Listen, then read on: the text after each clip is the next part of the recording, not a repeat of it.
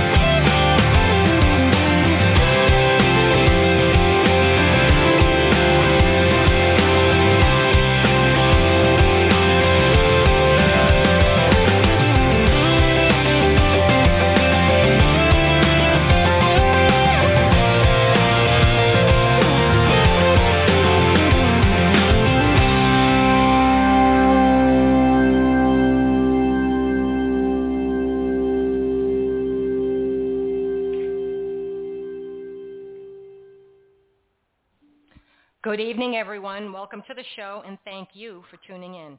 I am your host, T. Love, here at From the Heart Radio, and the founder and CEO of Soji Huggles Children's Foundation, a nonprofit dedicated to providing underprivileged children with the basic necessities of life. I am also a board-certified integrated holistic health energy psychology, positive psychology, and energy and vibrational sound therapist with a private practice in Sussex County, New Jersey, where From the Heart Radio streams to you live each and every week, bringing you optimistic and uplifting information from interesting people who are making a positive impact in our world. And today we're very fortunate because we are speaking with Dr. Mona Sobhani. So, Dr. Sobhani, okay, welcome to the show, first of all, and thank you for taking time to be here. It is such a pleasure to have you join us on From the Heart Radio. How are you being? Yeah, thank you so much for having me. I'm good. I'm excited to be here. That's great.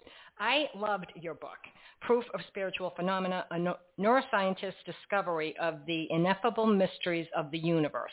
I found it to be both inspiring And it was entertaining. You really made it humorous. You gave a lot of humor to it, and that was good because of the way you spoke. Just in general, you were being you, your authentic self. So first there's the subject matter, but more so, you know, you're a neuroscientist, and scientists typically don't go down this road, not publicly anyway. Now, I know Dr. Brian Weiss did. He's been on the show 2 or 3 times.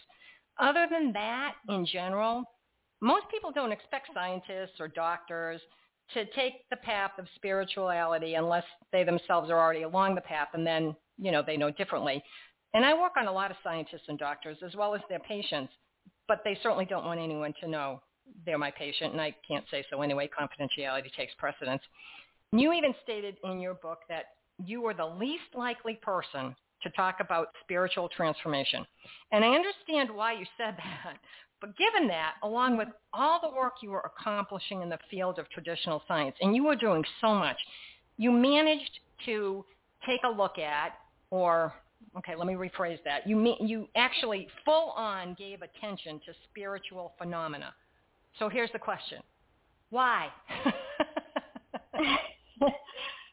I was bored. No, I'm just kidding. I had a, well, they... Really, it's interesting because it sounds like it was a choice, but it was almost like a compulsion overtook me. And I was never interested in spirituality or religion. I was pretty aggressively anti those things. And that's why I said in the book I was the least likely person to write this or to experience it, because I was not into anything like that.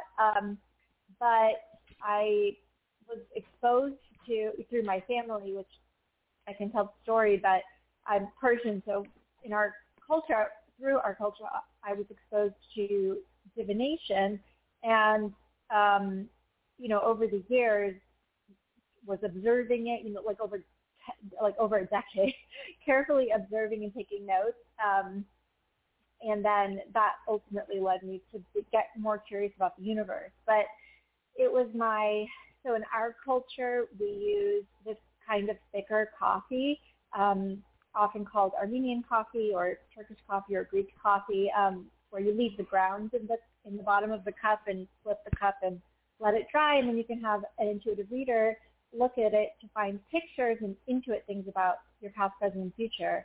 And my grandmother did this; she was skilled in it, and my mother was skilled in it, is skilled in it as well, and. I never believed in it, never paid attention to it, but my mom started reading for me just casually, when I was in grad school, and I just started to notice that the things that she would say would come true with uncanny accuracy. She would, see very small specific details of situations that were meaningful and important to the situation, but that she would have no way of knowing about. Mm-hmm. So those kinds of observations just cued me up to it, but I couldn't reconcile it with science. I couldn't explain it with science. We have absolutely no framework in the modern scientific paradigm to explain these kinds of things. So I just kept them separate in my head and never tried to. I didn't have time, to think, oh, how could this be working? Let me look it up. I just kind of lived in cognitive dissonance. But then I had 2 really large emotional events that my mother predicted, that made me curious, that kind of forced me to look at this more carefully, probably because they were so emotional. It just kind of forced me to look at this phenomena a little bit more carefully and then think about the bigger questions of the universe. That is just amazing, actually, because, and here's why. You were steeped in this, you were brought up in this, but then you ended up becoming a cognitive neuroscientist. You hold a doctorate from the University of Southern California, completed a postdoctoral fellowship at Vanderbilt University with the MacArthur Foundation Law and Neuroscience Project, a former research scientist at the University of Southern California. You're also a scholar with the Sachs Institute for Mental Health, Law Policy and Ethics. You're smarty pants, we know that. I mean, in a good way. You're really wicked smart. And all of that is science-based, but you were brought up in a household. You said your grandmother and your mother were both very gifted. They were extraordinarily skilled Armenian coffee readers. And, I would have thought that you would have been like intrigued like that as a child. So even as a child, it didn't become part of, oh, that's what mom and grandma do, and, you know, it's okay, it's cool, and I understand it, and I buy into it. You didn't buy into it when you were young? I honestly wasn't aware of it when I was younger. It wasn't, I just didn't know, well, because they never gave me coffee because I was young. Well, yeah. So I never experienced it until, and I was away for college. So it wasn't until I came home for graduate school when I lived in Los Angeles, my parents lived in Los Angeles, that I would come home on the weekends. So it wasn't until graduate school that my mom actually started, that I had my first coffee reading with her. And so I never understood. I really didn't pay attention to it, and I never thought about it before that. And I think also I and my brother were raised in this Western culture, and so I think even though we have a familial culture and that Persian heritage and all that, we did grow up in Western culture, and Western mainstream culture, calls all this stuff woo-woo, and if you ever read any media report, despite there being scientific evidence, they always say there isn't. So right. I think those kinds of messages seep in. So even if you, and that's part of what I had to face on this journey for myself was you may have a cultural heritage, but the culture you grow up in also influences you a lot, and a lot of immigrant children, I'm sure, face this, but there's always there's sometimes a tension between those cultures. And if you want to fit in, that's right. The culture you're growing up in. So I think that had something to do with it. I'm sure it did. I mean, it had to be difficult. I was brought up in a situation where my great-grandmother, read tarot cards. My grandmother was very psychic. She wanted to train us, and my mother wouldn't let her, but she kind of snuck it in anyway. And it was just okay, everybody does this. So that's kind of the way I took it. It's like, oh, yeah, okay, this is just normal. Yeah. That's I wish I could go back in time and experience it in that way, but in some ways it's, it's interesting to come to it on my own or come to it later, Well, I think there was a reason for that, too. Your growth certainly shows throughout the book. As I read through the book, as I said, you make it humorous. You lend humor to it, so it makes it an easy read. This is not an academic book the way that some people may think it is because, Proof of Spiritual Phenomena, a neuroscientist's discovery of the ineffable mysteries of the universe. And, when I first got the book from your publicist, I thought, okay, is this going to be academic? And I started reading just a couple of pages, flipping through, and I realized, no, she's got a sense of humor. So I was looking forward to reading this. I really was. And it was very worthwhile. Yeah. It's a really good book, especially for anybody. I don't care if you're into it in a way that I am or if you're just starting on a spiritual path.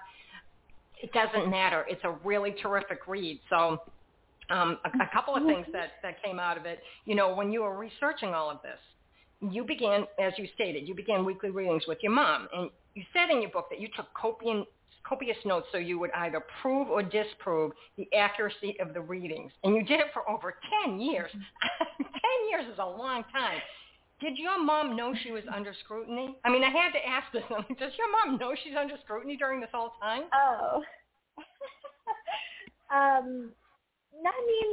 She knew I was taking notes.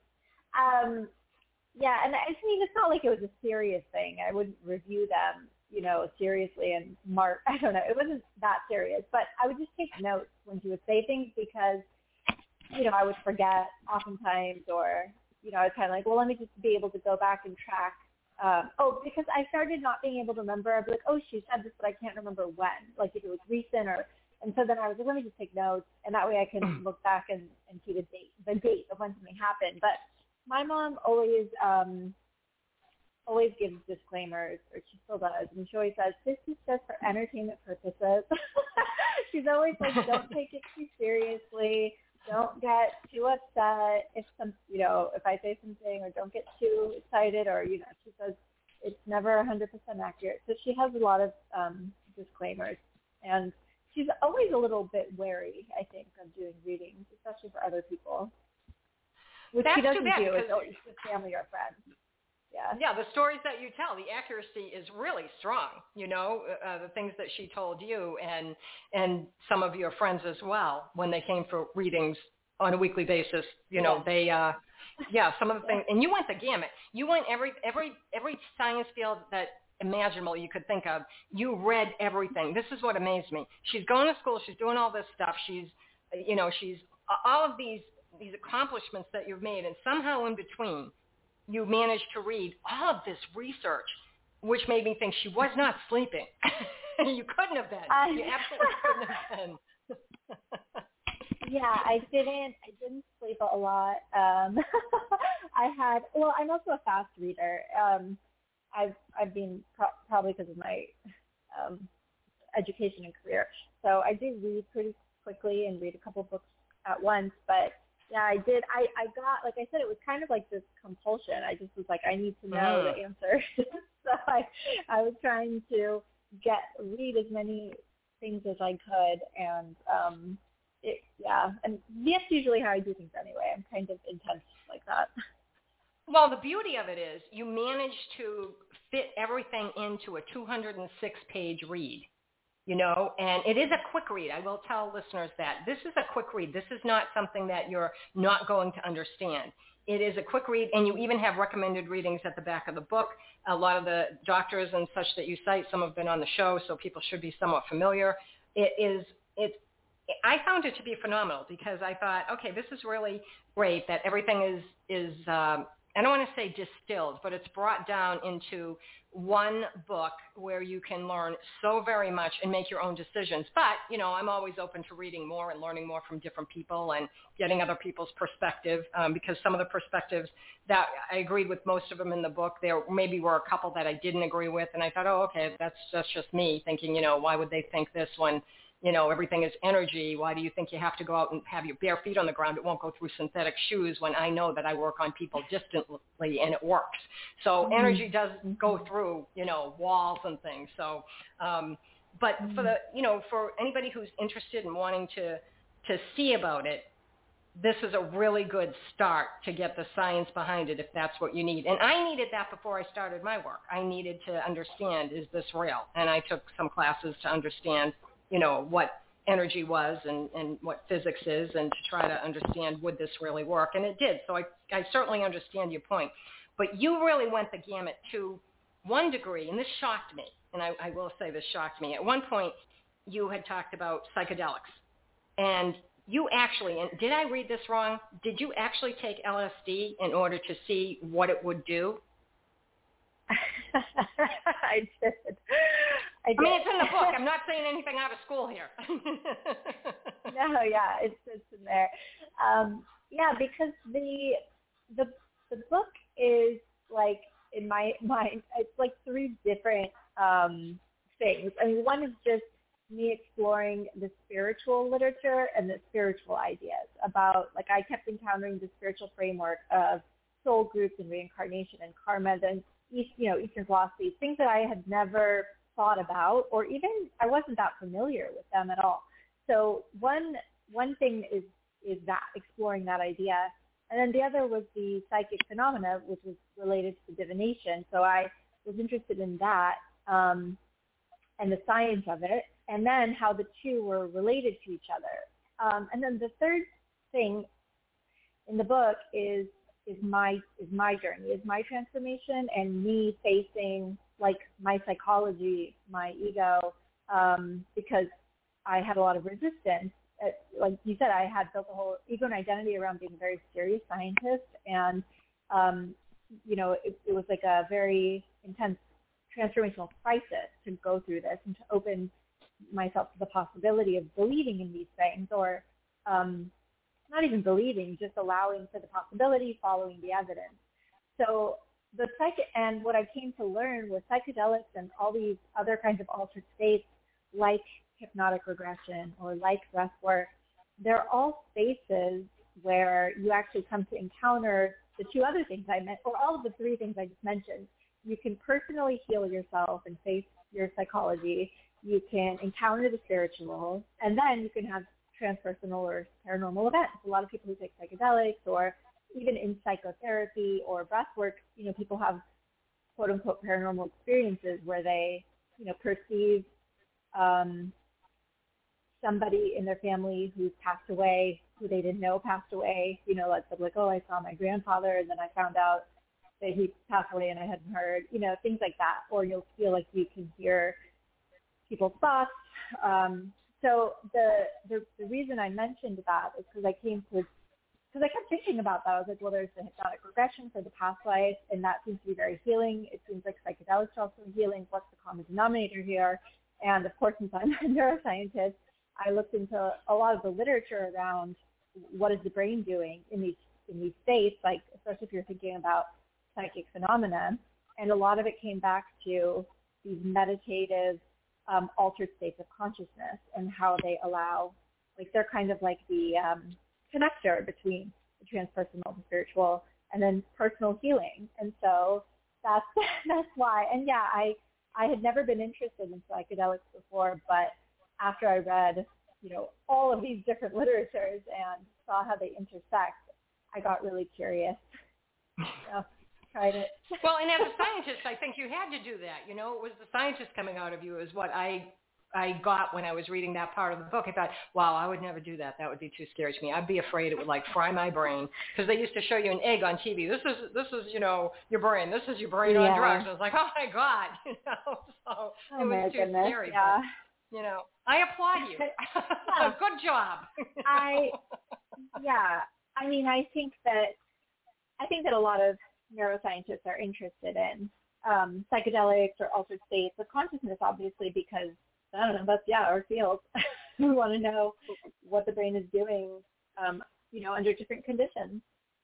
Yeah, and the ancients have used it, but you can still go to, I can't remember where it is, David Pinchak, I think is his name. He wrote a book about ayahuasca, and it was fascinating to read, and it was interesting to speak with him in person, but it was also, I don't want to do that. I am a chicken, I admit it. It is definitely not for everybody. Definitely not. But they are. I mean, there's a lot of evidence now. There's a lot more science being done, and they've been shown to be pretty safe.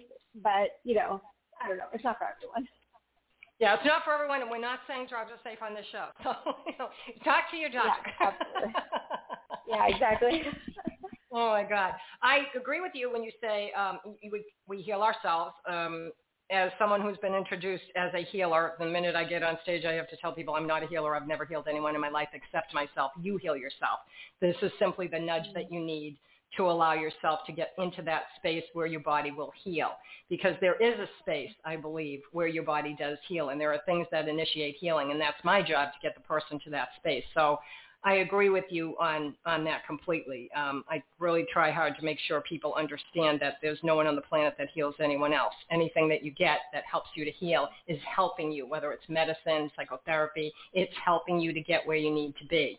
And I think that's really important too. And you do mention in your book, you do talk about that. And you also talked about your friend Stephanie. Oh, I said her name. I hope that's okay. It's in your book. It's okay. Yeah. She's in the book. Yeah. You said that she's intuitive, but she's a bit afraid of what she gets or feels or sees. So I was wondering, has she become less intimidated or fearful? Does she accept her gifts more, you know, now than she did before? And more importantly, does she use them? No. She does not. Well, actually, let me think. No, she's still... Well, she's tried to start to... I mean, she hasn't done anything purposeful, but what she does now is if she has thoughts come into her mind, which she'll, and you know, and it's about someone else, then she'll tell them. Like, so she's done that with me a few times. You know, she's like, oh, I woke up this morning with this word in my head. Does it mean anything to you? And, you know, and of course it's like super relevant to me or whatever's going on. And so she started doing that, but she is a little bit, scared. Do you have a message for her? Should I tell her something to encourage her? Do I? I think she should absolutely go with it and know that these are signs. You even mentioned in your book, you say things like, you know, we are constantly, or we're having participatory conversations with the universe all the time. And you said we can have, and I think we're having them all the time. It's a matter of, do you want to recognize that there's really nothing to be afraid of? Because it's, and I think you've heard this before, it's your higher self talking to you to help you to get through whatever you're going through. So when you hear these signs or hear these, if you hear words, sometimes I hear words, sometimes I see things, sometimes I just know you get a feeling. I pay attention to them because they always help you for the good. It's never going to be for the bad. It's always for your highest good. And you can do that yourself just by saying anything that comes in has to be for my highest good. That's my law. And that's all you'll get. You have to just know it and believe it, but really know it. And she'll start getting things, and her life will change. I'm sad for her because she's not, even as I read the book, I thought that's too bad that she's a little bit afraid, you know? I mean, mm-hmm. My husband didn't really understand any of this or believe any of this, I should say, until a little while ago. I remember we put one of our cats down, and just a few months ago I said, oh, yeah, I saw patients running through the house. And he goes, yeah, so did I. And I thought, that's interesting. I didn't think he would ever admit to anything like that. And I thought, okay, he's not afraid. That's good. That's good to not be afraid, because I think if we put on, you know, when you go to the movies and they have those 3D movies and they give you those glasses to wear so you can see the movie in 3D, if they had glasses that were available to us to see spirit and we put them on, this planet is overpopulated. You are just moving, when you pass, moving to a different realm where you can't be seen, but they're around all the time. They're coming through all the time. Mm-hmm. We're getting signals and signs and, you know, all kinds of help, but most people don't want to acknowledge it, or they can't because they're too busy and they're distracted. But where she's got this gift, it almost saddened me. It really did. I was like, well, that's too bad. I really hope she can talk to somebody who can say to her, no, it's all good. It really is good. It's not going to hurt you, you know? Just set your boundaries like you do with people. Yeah, I've told her that. I think when she's ready, hopefully she'll do it. Yeah. She's just, it happens when it happens, right? Mm-hmm. Yeah, exactly.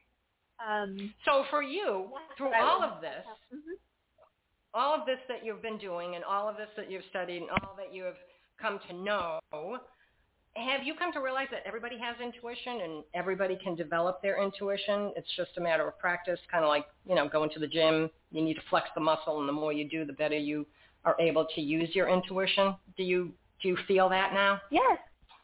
It seems like that. If I said no, would you tell me wrong? No, I've definitely, I mean, I've noticed that for myself, but I think that that's true. And I think a lot of people know and believe that, whether you call it, you know, whatever you call it, whether they believe in anything, quote unquote, woo or not. I've noticed that with some of my, when I was doing some of the interviews with my scientist colleagues, I noticed some of them would say things like that. They wouldn't use the words, but they would just say, oh, you know, I always follow my gut, or, you know, I always follow my instincts. And so, I think there's different ways, you know, semantics that have different ways of talking about it, but hopefully are aware of that and are guided by something. Yeah, and you probably, but you're right.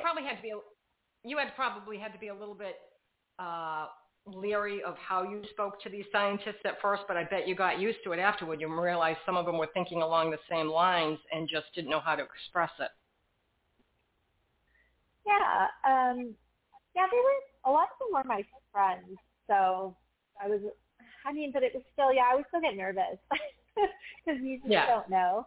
But they were all very open-minded, you know, even if they didn't necessarily believe or spend any time thinking about themselves, you know, they would mostly come back to citing, well, you know, in science we don't know everything, and there's a lot of mysteries left to the universe, and, you know, even if we have one data point that shows something different from what we normally see, we have to take that seriously. So a lot of them were pretty rational that way. So yeah, it wasn't the worst. Yeah.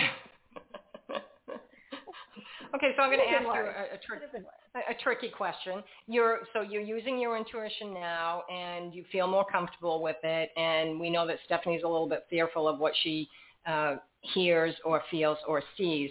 Have you seen spirit? Oh, I'm much more connected to the universe now, but I actively do not want to see anything. Okay. Okay. I've always had a very strong intuition, and it's even stronger now. I'm very in flow, but I don't want to see. I guess I'm kind of like Stephanie like that. I mean, I'm okay with all of it. I don't think I'm very comfortable seeing anything. And therefore you won't. No, and therefore you won't. And Stephanie needs to know that too. If you don't want to see it, you're kind of blocking it. It's not going to come through for you, because that's resistance and it just won't happen. So that gives her kind of a cushion, and you can just say you're the positive proof of that. Yeah, I actively, I'm happy to be connected to the universe. Please do not show me any spirits. And that's fair, and the universe does listen. The universe, it does take direction well, I have to say, in my experience anyway. So that's really great. Right now, we are going to take a short break for our Soji Share. It is time for that, and what we do is we share stories about kids from all over this planet who are not just filled with hope, but they are motivated, they are creative, focused, passionate, and they want to make a difference in this world. And our goal at SojiKids.org is to spread joy, hence our name Soji, which is an acronym for Sharing Our Joy Intentionally. And this week, our Soji Share is Michaela Ulmer. Now, Michaela Ulmer was stung by bees at the age of 4 twice in 1 week. And so she decided to do some research, not unlike you, Mona. Yeah. She decided to do some research. And yes, I do too, yeah. And she learned that not only how very important bees are to us and our ecosystem, she also discovered that honeybees are in danger. And around the same time, her family encouraged her to come up with a product idea for a couple of children's business competitions. So while she was pondering what to create, her great-grandmother, Helen, sent her family a 1940s cookbook that just happened to include her great-grandmother's special recipe for flaxseed lemonade. So that triggered an idea, and Michaela thought that if she could make lemonade sweetened with honey from local beekeepers, she could help the bees.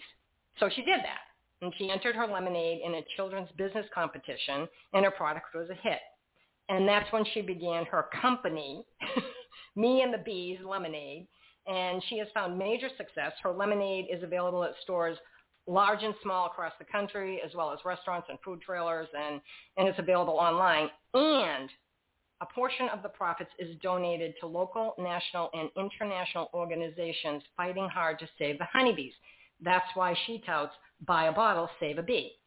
But she also expanded her honey-infused product line and started her own bee advocacy nonprofit, Healthy Hive Foundation. And Healthy Hive Foundation advocates for bees by bringing attention and awareness that bees are critical to the environment, the ecosystem, the economy, and they're on the verge of extinction. So the three pillars of their mission are educate, research, and protect. So to spread the word, Michaela travels for speaking events to share her stories of being a social entrepreneur. She leads workshops on how to save the bees, and she participates in social entrepreneurship panels. But that's not all. In August of 2020, Michaela wrote a book, Bee, B-E-E, Fearless, Dream Like a Kid. And this book is about her adventures in being a social entrepreneur and heading up a purpose-based brand aimed at offering premium, all-natural lemonades in a way that helps save the bees. So kudos to Michaela Ulmer, this week's Soji Share.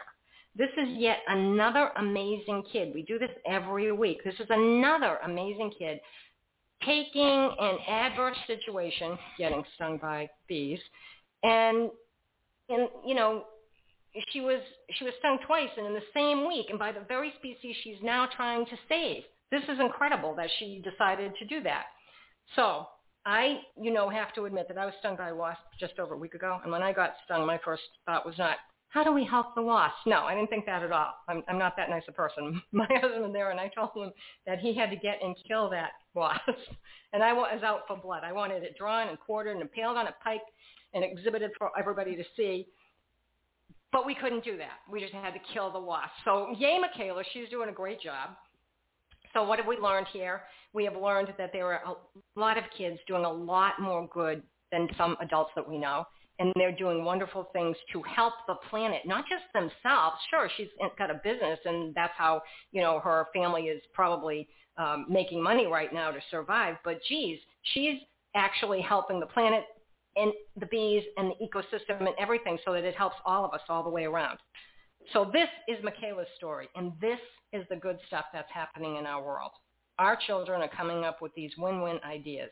And this is also the good stuff that Soji focuses on and chooses to share with you each week. And by merely focusing on the good in the world, stories like this, they're so positive and impactful. That alone makes the positive ripples even more enormous.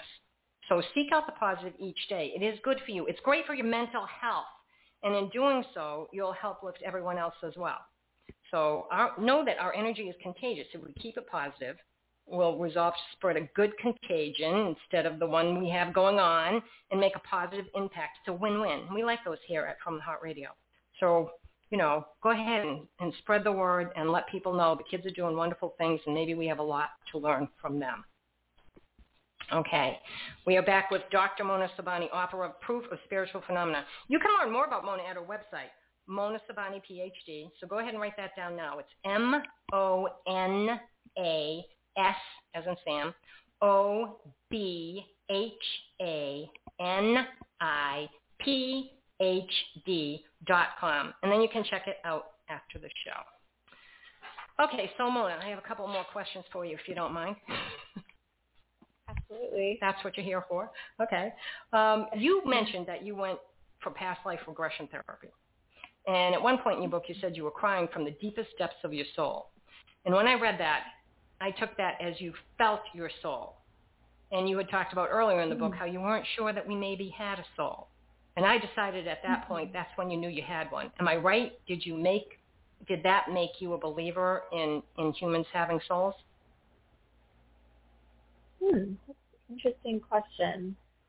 I don't know that there was one point, but I think that contributed to it because it was, and it's why I talk about these experiences. That's why I got so interested in doing each one of these things, like the past life regression or the psychedelics, because the experiences give you a different level of understanding than just the reading, right? Than just the knowledge.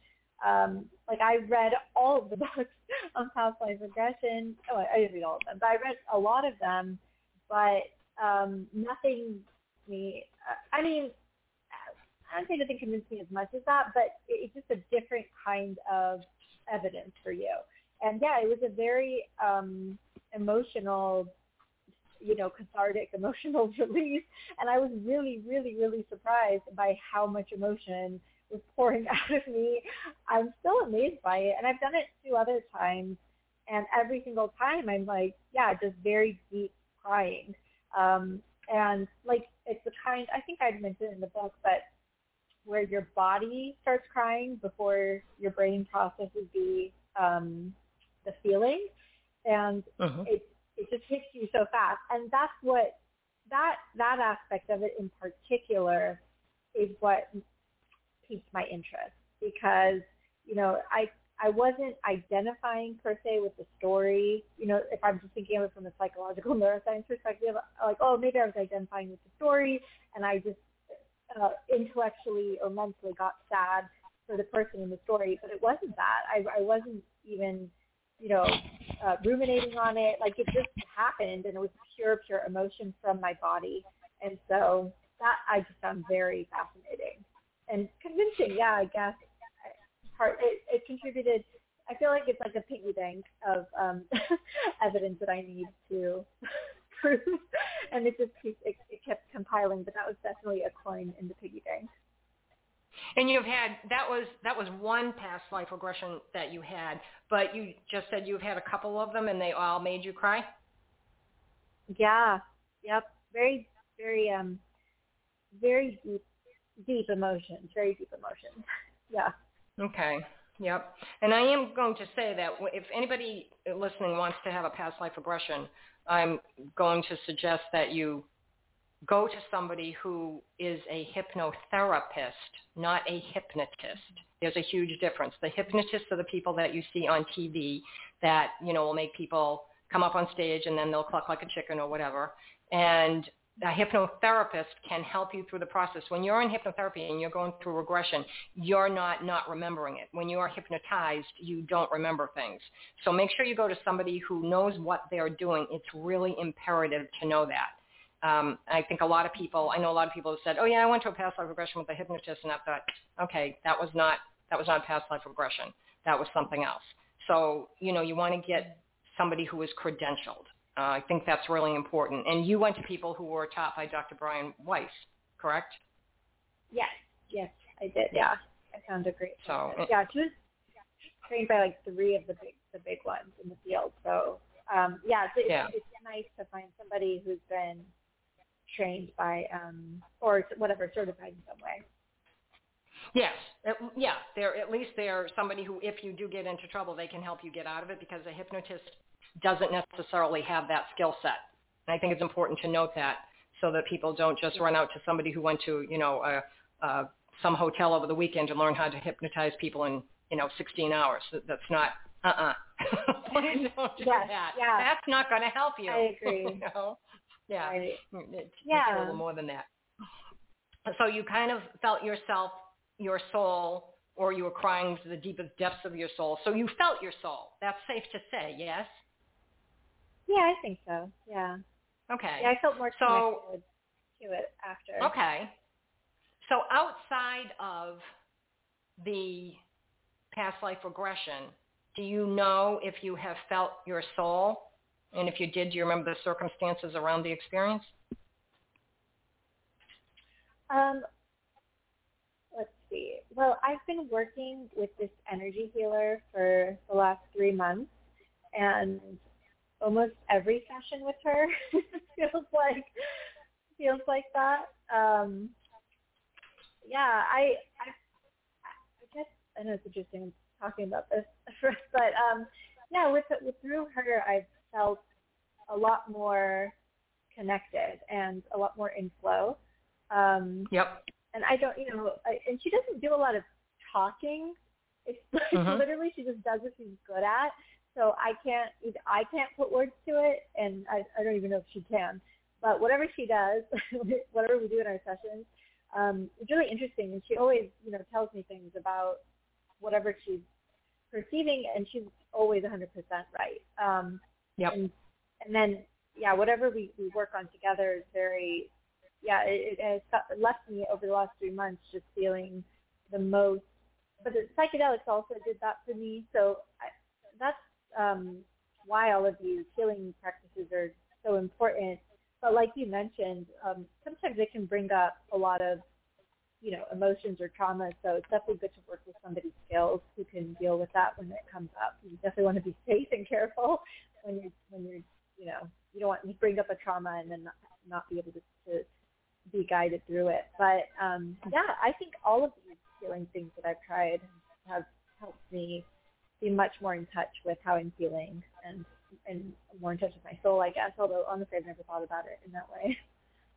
Okay. No, that's fine. The it's really important for people to go to an energy person that they resonate with and somebody that they feel comfortable with, because if you don't feel comfortable, you should walk out, and the person shouldn't be doing a tremendous amount of talking, but working on you. And when they're done, if they have anything to say, they will tell you, for the most part, at least, myself and other energy healers that I know, and I hate using that term, energy therapist, I'll say, you try to work on the person, and if anything happens to come through, you have to deliver the message. You just have to. I remember telling a woman once that it was fun working on two people at the same time, and she said, what do you mean? And I said, you and your baby. And she said, what baby? I said, your baby. And she said, I'm not pregnant. And I said, oh, okay, I'm sorry, my faux pas. And, she called me a few weeks later and said, T, I'm pregnant. And I said, I did not do that. I did not know what to say to her. I was like, I did not do that. And she was like, okay, this is really weird. And I said, yeah, I know, you know, it is, but, you know, well, what are you going to do? You know, you didn't get it here. Yeah. So, you know, but yeah, it's important to have, you know, sometimes getting referrals from friends is a really good thing to do. So, you know, just check the people out. Again, anything definitely that you do, you want to check the people out. But as far as like a soul thing, like I know I have looked in the eyes of a few people in my life, and I quite literally could see their soul in those moments. It was just the two of us. And I'm not speaking about romantic love here at all. That has nothing to do with it. It is like an instant connection where there's an instantaneous knowing along with the trust. It's visceral, and it can happen when you least expect it. I have a woman who comes in to see me, and she decided to bring in her mom. And, you know, the woman that sees me, she has got a wonderful, open, loving heart and a beautiful soul. There's no question. But then she brought in her mom. And I have to say that this woman, I could not believe the level of holiness that her being expressed. She was so holy. That's all that kept coming through, was she was so holy. And it was truly an honor to work on her. And after the session, her daughter told me that her mom was going to be a nun. And that didn't surprise me in the least, you know. But she didn't become a nun because she met her dad only a few weeks before she was going to take her, I guess, her final vows or something, or enter the convent, whatever it was. And she ended up not becoming a nun. So the fact that she was considering becoming a nun didn't surprise me in the least. It was just crazy, though. So you can feel these soul things without even being into, we'll call it an altered state, I guess, or a total state of relaxation or whatever. You just, you know, it's happened to me before with a coworker, you know, and it's just, you're just talking and you look at the person and all of a sudden you just like see their soul. And like you said, at the end of your book, you were talking about what you've learned and how you have come to the conclusion, if you will, or you've come to be more aware yourself, to make good decisions, to be aware of what you're doing and more mindful of what you're doing. Mm-hmm. And that's what came out of all of this the most. Can I say that? Is that what you got out of it the most, is more awareness and mindfulness and being able to go into that quiet space? Oh, my goodness, definitely. So invaluable. It's just a life-changing thing to be able to do that. But, yeah, I didn't realize how, you know, subconsciously driven, or like how unconsciously I was moving through life, really.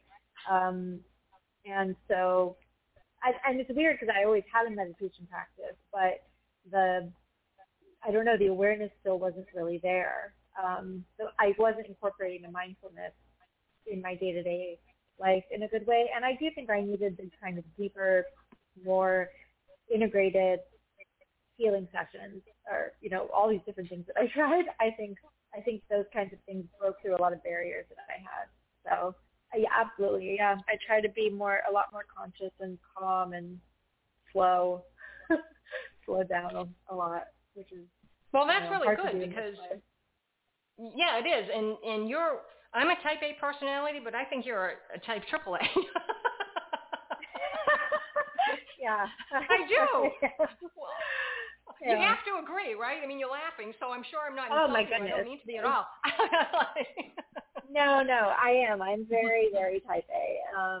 Yeah. But I do carve out time to, like, sit and stare at the wall now.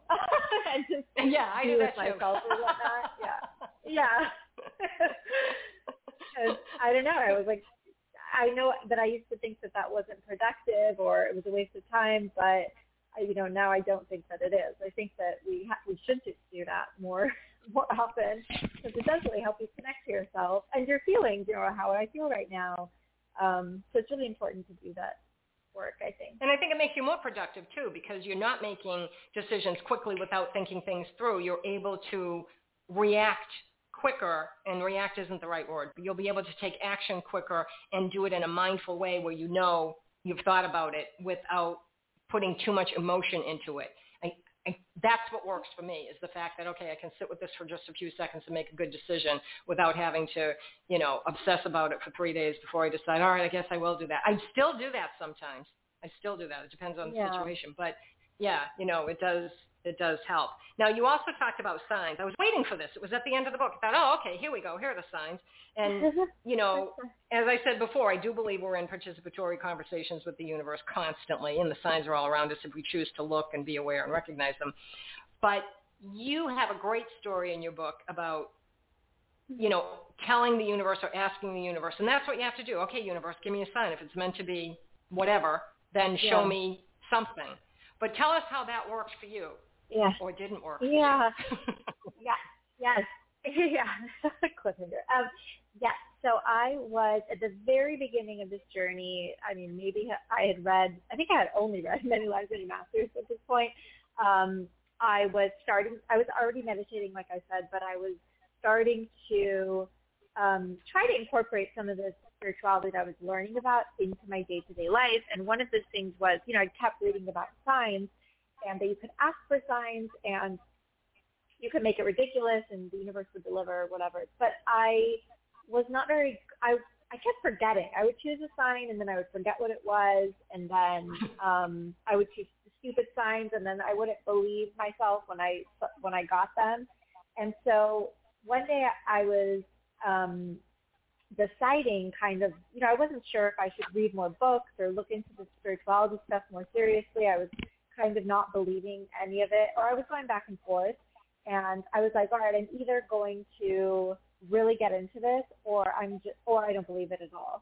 And I thought, I'm just going to ask the universe for, if you want me to continue this or whatever, you have to give me a really big sign. And since I'm not good at choosing signs, the universe, you know, I was like, you have to choose it for me, and it can't be something that I would miss. And I'm just going to leave it up to you. And so, and then 2 days later, I was going to a restaurant for one of my friend's birthdays. I was in the Uber on the way over, and some of our friends were already there, and they called me, and they, you know, they're like, how far are you from the restaurant? When are you getting here? And I'm like, oh, I'm just like, you know, probably 5 minutes away. I'll be there soon. Why? And, you know, my friends were like millennials. We never call each other. So I was like, why are you calling? And they're like, okay, because Chelsea Handler is here, and, like, you need to get here immediately. And so Chelsea Handler, the reason that is significant is because when I the reason that I read Many Lives, Many Masters, which was the book that kind of set me on this journey, was because I had randomly serendipitously listened to Chelsea Handler's limited series podcast that she had based on her book, which was called Life Will Be the Death of Me. And the book and the podcast were mostly about therapy and the Enneagram and personality. But one episode, she randomly had Laura Lynn Jackson, a psychic medium, on. And Laura Lynn Jackson and her talked about Many Lives, Many Masters, and they talked about the spiritual framework that, you know, I had just learned about. And so that one podcast episode was kind of what, like, tipped, you know, I got Many Lives, Many Masters. I read Laura Lynn Jackson's book. It was what had set me on the path. So when Chelsea Handler was at the restaurant, I thought, and I had just asked for a sign from the universe, I just had chills from head to toe. Like, the whole dinner, I was in my head staring at Chelsea. I was just like, I can't believe this. This is so weird and so creepy. And I've never seen her before. You know, I live in LA, but I've never run into her before. It was just like, you know, the biggest coincidence in the world. I was so shook, really. I was very, but in a good way. This one was a good, I was, you know, I just felt very, like I said in the book, in conversation with the universe. I was like, oh my God, it like heard me and it responded. So it wasn't a coincidence, was it? No, yeah. I didn't even think for a second. It was that powerful. That moment was so powerful and meaningful. My normally skeptical brain, which would have said it was just a coincidence, there was no doubt in my mind that night. There was no doubt at all. Yeah. You know, this book, it certainly does tell your journey, and it shows the growth and how, you know, life is a gift, but so are these experiences, and these experiences really are gifts to us. And I think that's in your book too. I think I read that at the very end of the book, something about these gifts are the things that, the way that we have to grow, are really gifts to us if we would only acknowledge them that way. And I think your journey is fascinating. I really do. And I commend you for all the work that you did, because, again, what you did is you took everything and put it into 206 pages so that the rest of us don't have to do all the work that you did. So thank you for that. I think people will enjoy it. It really is. It's very entertaining. It's filled with a lot of science, and we didn't get into a lot of the science tonight because we could have taken one and spent 6 hours on it. And I wanted to do an overview of the book itself. And I will ask you, I have maybe two more questions here. Tarot, astrology, and numerology. What are your thoughts on those modalities? Oh, yeah. I've been learning tarot and astrology. And I don't know that much about numerology. But, yeah, I've been digging into it. I think my tarot, because of the intuitive readings I got that I talk about in the book, I got interested in tarot very early on and learned it pretty quickly. I mean, not that I'm not an expert or anything, but the basics of it. And then astrology is interesting because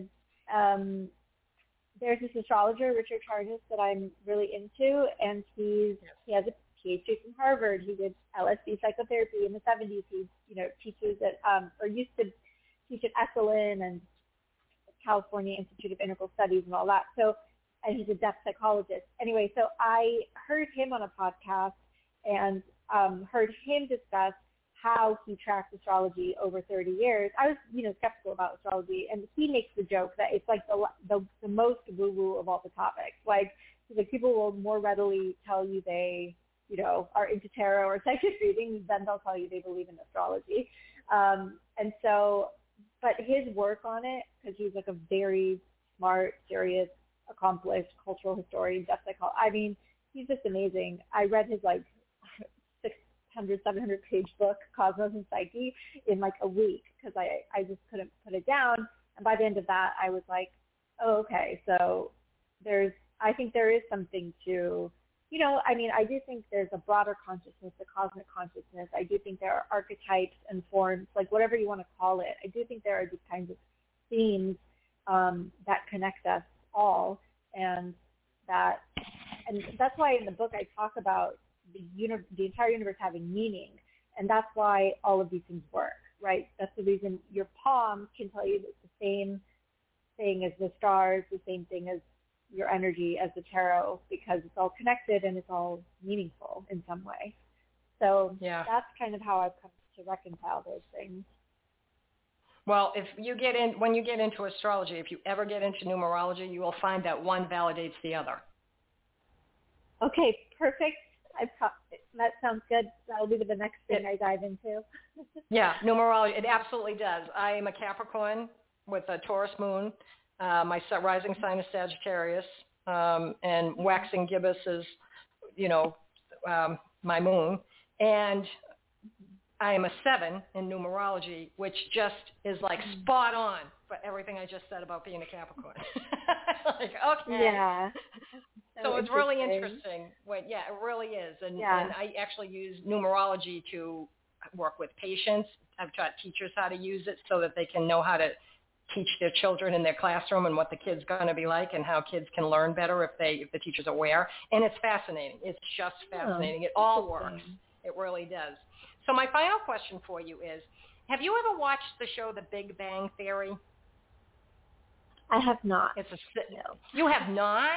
I cannot believe you have not watched that show. Oh, my goodness. There is a woman on there. Her name is Dr. Amy Farrah Fowler, and she's now a host of Jeopardy. Okay. She's actually an actress. She really is a neuroscientist. Yeah, that's right. I'm familiar with, and I know who she is. Yeah. Yeah. I just had to ask that question. I was hoping you'd see the show, and then I would get a really good laugh out of you, but that didn't go over well. I'm not a comedian like Chelsea Handler, so no. I don't watch a ton of TV, and I definitely don't watch a lot of scientists or science TV. I feel like I already have enough of that. No, this is a sitcom. It's so hysterical. There are more kids actually starting college going into physics because of it. It's crazy. Oh, it's hysterical. Okay. It really is a funny show.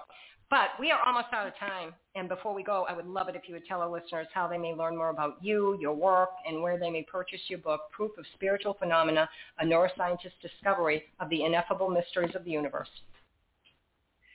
Yes. So the book is sold wherever books are sold, but you can find links to it on my website, which is monasobhaniphd.com. You can also sign up for, I write a psychedelics and altered states of consciousness newsletter, so you can sign up for that there, and I try to keep the website updated, so all other information should be there.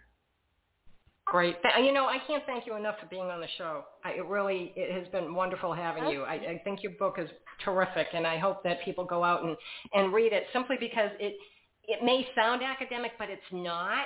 You will be able to understand everything in it, and it will bring you probably to a place that, even if you know a lot, it will bring you to a place that you didn't think you could ever be before. So try it out. You know, the holidays are coming. Get it for yourself. Get it for somebody else. Read it together as a group. Really good book. Okay, listeners, we need you to spread. Oh, you're quite welcome.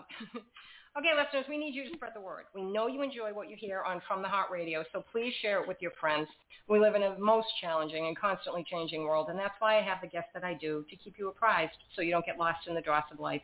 We need to stay aware so we can navigate easily and live the life we're meant to live productively, healthfully, and purposefully, and this is where you find the tools to do just that. So please share the good news by sending this link to this show to everyone you know, and let them have the same opportunity that you just had so they can learn and grow and make the world a better place for all.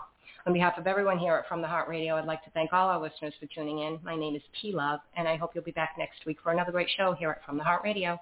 Please also check out Soji Huggles Children's Foundation, where every dollar of every donation directly supports children in need, 100%. We're run solely by volunteers. There are no salaries, there's no stipends, there's no compensation of any kind to anyone. Every penny goes toward underprivileged children. Right now, we're helping subsidize the cost of mental health sessions for children who might not otherwise receive this much-needed therapy. You know, if you don't have your mental health, you can't learn to live well at all. It is vitally important, and all children deserve a fair chance for a good life, and that starts with mental health. So children need help, and together we can provide them the help they need. Please consider donating to sojikids.org. Your donation does make a difference. Every single dollar matters. If you'd like to sponsor a child, please visit SojiKids.org to learn how. At Soji Huggles, we are investing in a brighter tomorrow by giving them a better today. And thank you for taking time to visit our website. It's SojiKids.org, SojiKids.org. Please follow us on Twitter at Soji Huggles. While you're in your social media accounts, please be sure to like us on Facebook, also Soji Huggles Children's Foundation. We are going to leave you with From the Heart Radio's Thought for the Week by this week's guest, Dr. Mona Sobhani. Dr. Sobhani says, I want to live in a world where kindness is king, where humans can reclaim the word humanity and deserve it. My heart longs for a world where humans see themselves as part of a vast interconnected network that includes nature, not as separate from it. I believe the lack of resources and treatments for mental health and trauma are a great ignored tragedy. Let's create a world where we don't have to strive for justice and equality, where it already is just and equal. I want to see the doors of perception blown wide open. That is just beautiful, and it's a beautiful positive intention. So be it. I am your host, T. Love, here at From the Heart Radio, intending you and yours a most enjoyable week. Remember, living from your heart is quite easy. You need only give thanks to do so. Take care and stay well.